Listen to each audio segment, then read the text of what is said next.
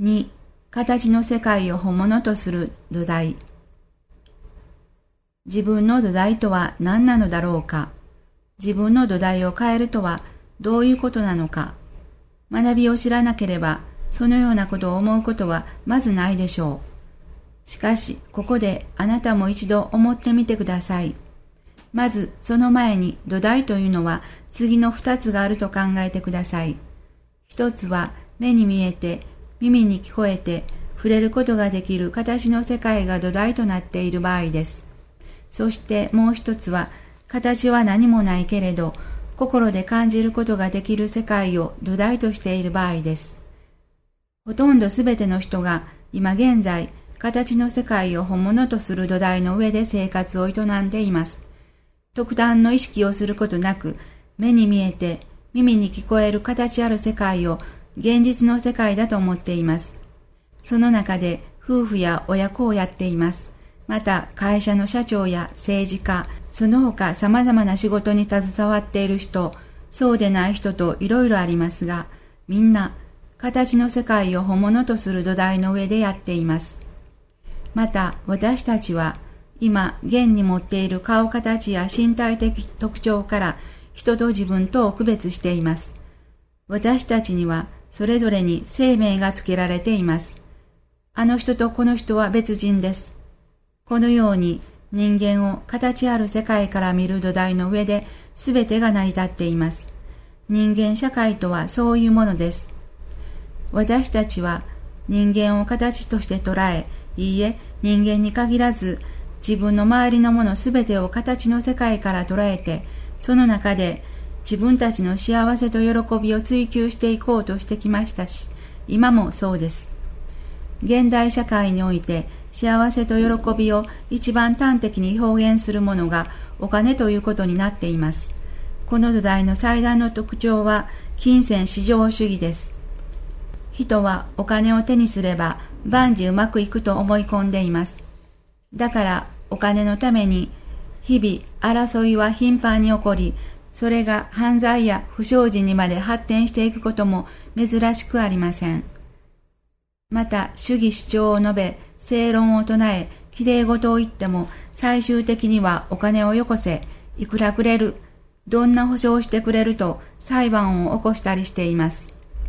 今はそのような世の中です。結局、すべての問題の中心はお金だと、そろそろみんな気づいておられるだろうと思います。だからといって、お金で何もかも解決するわけではないし、それが全面的にいいとも思っていないけれど、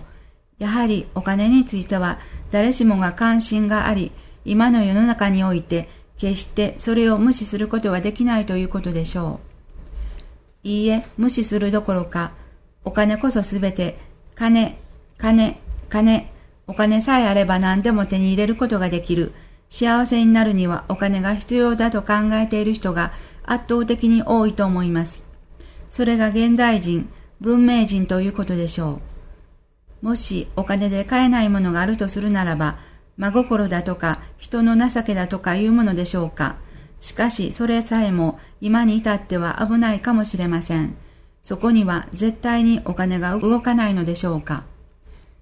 最初は真心も純粋かもしれません。最初から騙してやろうという思いはなくても、だんだんにお金がちらちらと見え隠れしてきたならば、その人たちの結びつきはどうなっていくのでしょうか。札束に自分の魂は売らないなんて、かっこいいことを言っても、形を本物とする土台の上では、それは難しいことなのではないかと思います。それどころか人との結びつきの中には、金の切れ目が縁の切れ目を堂々と地で行く場合も多いと思います。また、永遠の命もお金で買えないものです。しかし、お金があれば救える命があることも事実です。お金がある人は高度な技術の治療を受けることができて、そうでない人はできない。そうなってくると命の重みでさえも金次第です。形ある世界では命を救うことや命拾いをすることに大きな意義があるようです。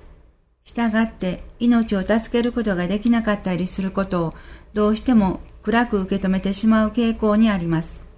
命あっての物種、この言葉、この思いこそが、形の世界を本物とする土台を物語る極めつけだと思います。また、形を本物とする世界のもう一つの特徴として、戦争というものが永遠に続いていくことが挙げられます。どんなに平和を望み、みんな仲良く豊かにと願い、話し合いの機会を持ち、解決策を模索しても、その土台の上では、戦いのエネルギーを消し去ることは残念ながら不可能です。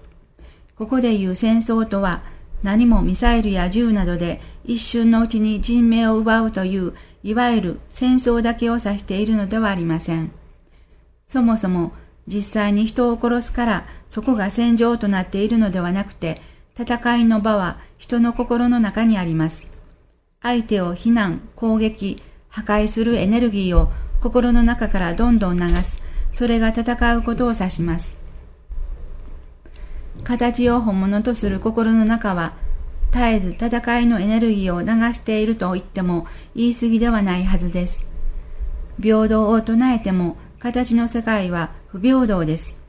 顔形から何から何までみんな同じということはありえない。形だから不揃い、いろいろあっていいのです。いろいろとあって当たり前で、いろいろあるから様々な思いが錯綜して心の醜さを感じていくことができるのですが、形を本物としていては、そのように捉えることができません。地位、名誉、財産のある人、ない人、元気な人、病弱な人、頭の回転がいい人、そうでない人、いろいろあって当たり前です。しかし現実には、より幸せになろう、豊かになろう、輝かしき人生を送ろうという願望が皆さんの心の中にあります。だから、経済力が豊富で、切れ者で、しかも健康でというのが幸せの第一条件になるのです。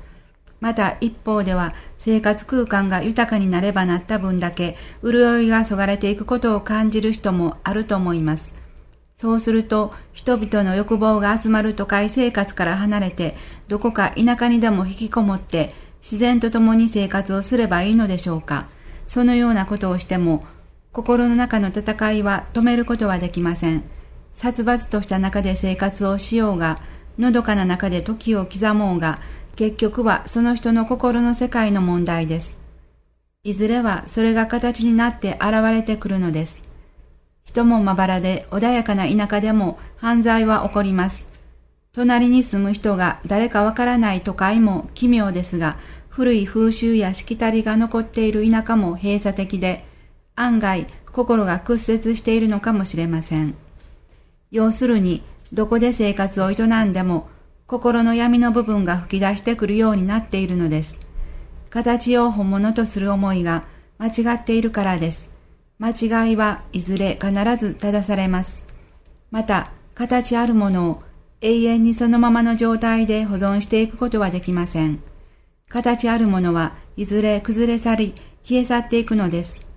それは形の世界が虚像の世界だということをはっきりと指し示しているのではないでしょうか。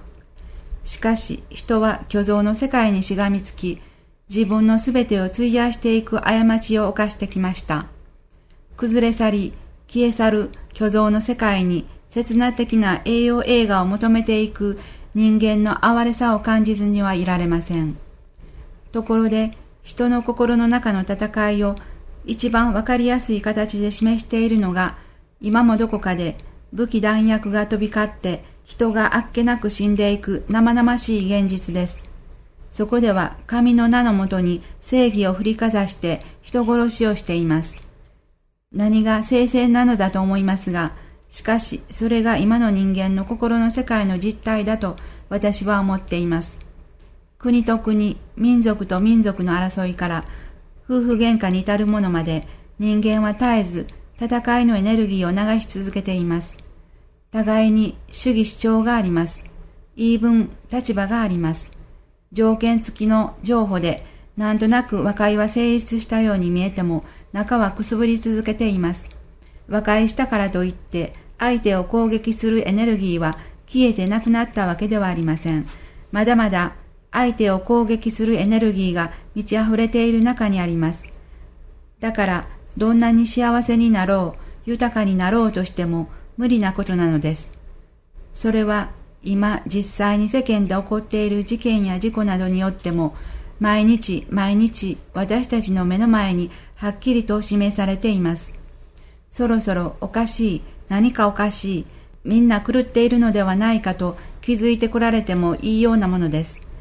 しかし形を中心に据えた土台はまだまだこんなことくらいでは崩れ去ることはないのでしょう。それほど堅固な土台を私たちは築いてしまいました。それもその通りなのですが、揺るぎのない堅固な土台だと思う思いもまた本当は違っています。だからそのことをこれからの時間をかけて証明していく方向に粛々と流れていき、確実に形を本物とする土台は崩れていくのでしょう。